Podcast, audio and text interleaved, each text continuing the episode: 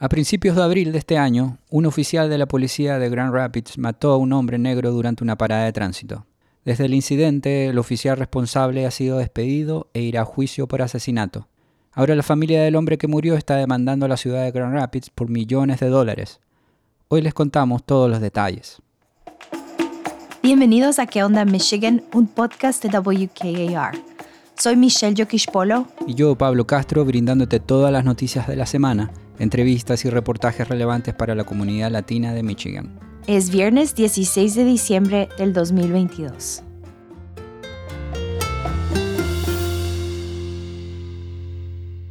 WKAR quiere agradecer a nuestros amigos de Capital Area District Libraries por patrocinar este episodio de ¿Qué onda Michigan? Aquí puedes encontrar libros en español, películas, música y mucho más en la colección de idiomas del mundo. Para saber más visita cadl.org.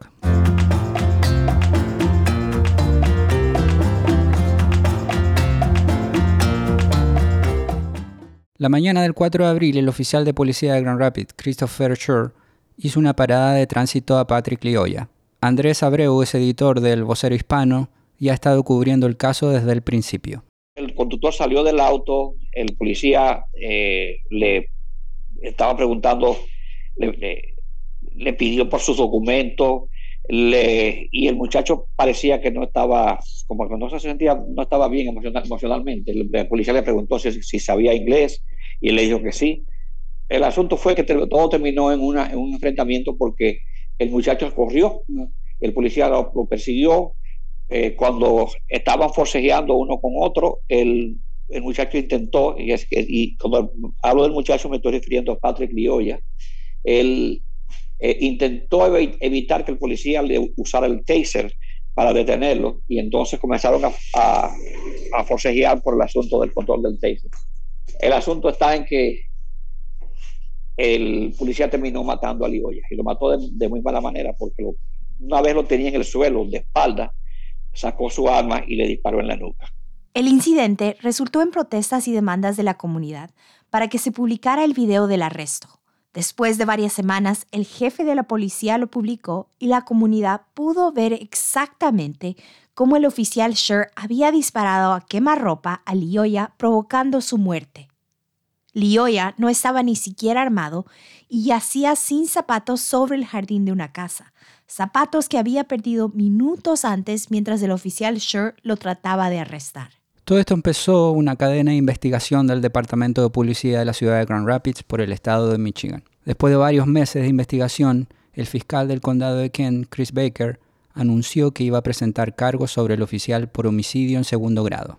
En Michigan, el asesinato en segundo grado es considerado una muerte causada con malicia y sin justificación o excusa por el acusado. Tras el anuncio del fiscal, la ciudad de Grand Rapids anunció que despediría a Shore el asunto ya ha tomado otros niveles porque además de que ya se, ya, se hicieron cargos criminales contra, contra el, agente policial, eso fue otro detalle también, que el fiscal también se tomó mucho tiempo para formular los cargos, y lo cual también fue un poco, eh, que te digo, incómodo, porque se supone que en un caso como este, donde quien va a ser juzgado es un policía, lo correcto es que la fiscalía que actúe en el caso no sea la misma fiscalía que actúa en el condado donde se cometió el, homicidio. ¿Por qué? Porque la gente de la policía trabaja directamente con el fiscal. Entonces, hay un, poquito de choque de intereses. Por eso fue que la, abogada general del Estado le solicitó al fiscal del condado de Kent, eh, eh, a Baker, eh, que, se, que, se sobre, que se recusara del caso y que le permitiera a ella hacer la parte acusadora. Pero él no, no, no lo hizo.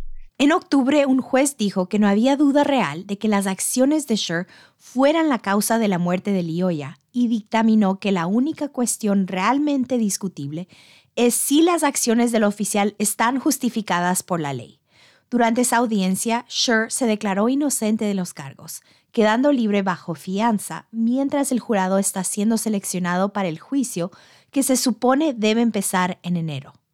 A principios de diciembre, la familia de Lioya presentó una demanda de 100 millones de dólares contra el ex policía Sher y la ciudad de Grand Rapids por homicidio adrede. El espíritu de esta demanda se basa en que ha habido alrededor de 79 acusaciones de discriminación contra la policía de Grand Rapids y en ninguna de esas acusaciones la policía ha aceptado que cometió un error. En todas esas eh, acusaciones la policía prácticamente no le ha hecho caso y lo que siempre ha argumentado es que la policía actuó por lo que llaman el protocolo. Entonces, esa es una situación bastante difícil. Yo pienso que, en mi opinión personal, eh, la demanda, es lamentable que esa demanda, demanda de tanto dinero contra la, la ciudad, que es nuestra ciudad, y a nosotros nos afecta también. Según los abogados de la familia, el video del incidente muestra que el carro de Lioya venía en sentido contrario de la patrulla de Sher, lo que demuestra que le hubiera hecho imposible a Sher ver la matrícula del carro sin un lector de matrículas, algo que no tenía la patrulla de Sher, siendo que él había declarado que había detenido a Lioya porque había notado algo incorrecto en la placa del carro. El hecho de que el policía alega que detuvo a Lioya, y eso dijeron los medios de prensa, porque la placa de su carro no coincidía con el tipo de carro. Es decir, parece que el carro le había puesto una placa que era de otro carro. Pero eh, eso está, eso se cae solo por la siguiente razón. Cuando el oficial decide detener a Lioya, Lioya venía en dirección contraria al, a donde iba la patrulla de policía, donde iba el oficial Score. Los carros, la, ley de Michigan exige solamente el uso de una sola placa en el, vehículo y esa placa va detrás. Entonces no había forma de que el oficial School viera la placa de Lioya cuando Lioya venía de frente a él. Entonces, eh, ahí hay una, una, una, prueba que la defensa, de que los abogados de, de, de, Lioya van a sacar en, el, en el juicio civil, es que hubo, hubo discriminación, es decir, lo detuvo porque era negro. Andrés dice que si esta demanda es aprobada y la familia de Lioya logra recibir el monto, la ciudad se vería obligada a tomar más responsabilidad sobre sus oficiales de policía. Porque se produjeron muchos casos de abierta discriminación de la policía contra afroamericanos y el jefe de policía de turno lo único que salía era después de dos o tres días decir que, que el agente actuó con el protocolo y eso realmente eh, es horrible. Entonces, y, quien paga las consecuencias ahora es la ciudad. Entonces, la ciudad tiene que tener más acción con respecto a eso. Es decir, cuando pasa un caso como eso y el jefe de la policía no actúa como debió actuar o no toma las medidas como la debió tomar, entonces la, la, ciudad debe tomar una decisión, ya, sea despedir al jefe de la policía o pedirle que, que revise su decisión. Esta semana el Departamento de Derechos Civiles anunció cargos en contra del Departamento de Policía de la ciudad de Grand Rapids. Estos cargos están relacionados con dos incidentes separados en los que menores de edad de raza negra fueron arrestados por la policía sin ninguna razón. El caso de, la, de cuando la policía eh, eh, acudió a un llamado a un incidente en la parte sureste de la ciudad y hizo que una niña de 13 años apuntó con un arma, todos apuntaron con sus armas contra una niña de, de 12 o 13 años, y la, la hicieron caminar con las manos hacia, eh, en la cabeza y de espalda. ¿Qué pasa? Una niña de 13 años. Y el otro caso involucra a dos niños que fueron detenidos luego de haber ido de compras a una tienda. La policía dice haber recibido una llamada en la que se les alertaba de que aquellos niños estaban armados. Luego del llamado, la policía habría llegado de manera violenta, apuntado y arrestado a los niños. Sin embargo, ningún arma fue encontrada en las pertenencias de los menores. la ciudad nunca pensó que esos cargos llegaran. Porque, como te digo, hasta ahora la ciudad se había mantenido siempre de brazos cruzados. La policía hacía lo que le daba la gana y ellos dejaban, confiaban en que la policía eh, hiciera lo, correcto. O sea, realmente la ciudad ha, actuado con mucha negligencia con eso, porque ellos nunca debieron haber descargado solamente en el Departamento de Policía eh, toda responsabilidad de los incidentes. Andrés dice que el problema es que la ciudad de Grand Rapids no ha hecho los debidos procesos internos para pedir cuentas al Departamento de Policía. Hay muchos oficiales buenos pero también hay muchos oficiales que son racistas y todo el mundo lo sabe.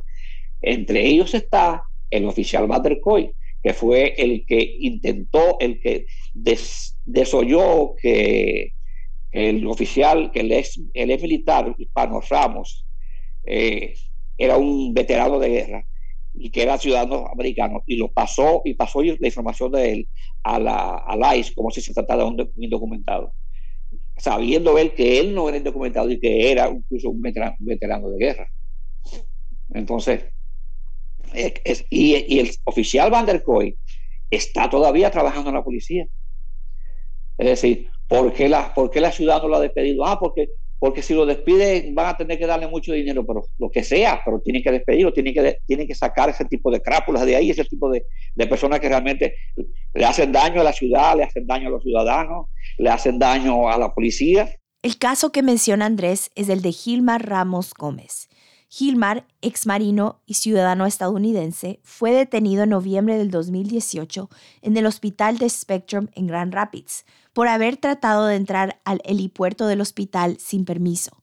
En la noche del mismo día, el capitán de policía de Grand Rapids, Kurt Vanderkoy, se enteró del incidente en las noticias y decidió llamar a inmigración y denunciar a Gilmar.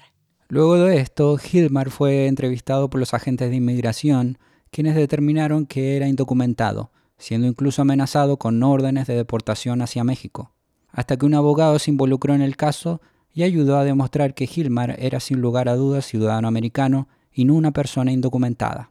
Por ahora, queda esperar a ver cómo termina el juicio en contra del ex oficial Sher y si la familia de Lioya logra conseguir justicia en la demanda que han hecho. Este episodio fue producido por mí, Michelle Polo. Sofía Mireles nos ayuda en asistencia de producción. Lo editaron Pablo Castro y Karel Vega. Escucha ¿Qué onda Michigan en todas tus plataformas favoritas de podcasts. ¿Qué onda Michigan es una producción de WKAR. Asegúrate de seguirnos en Facebook buscando ¿Qué onda Michigan? También puedes escucharnos en la radio todos los sábados a las 9.45 am y los domingos a las 8 am sintonizando la estación 102.3 FM o la 870 AM. Soy Pablo Castro y yo, Michelle Jokish Polo. Hasta la próxima.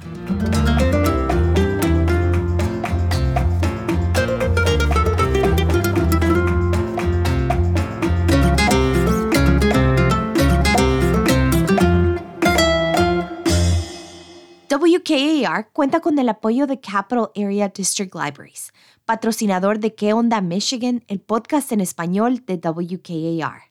Les traemos un episodio familiar que incluye historias de Navidad, Kwanzaa y Hanukkah, disponible el 23 de diciembre en wkar.org y en 870 AM la víspera de Navidad y en Navidad.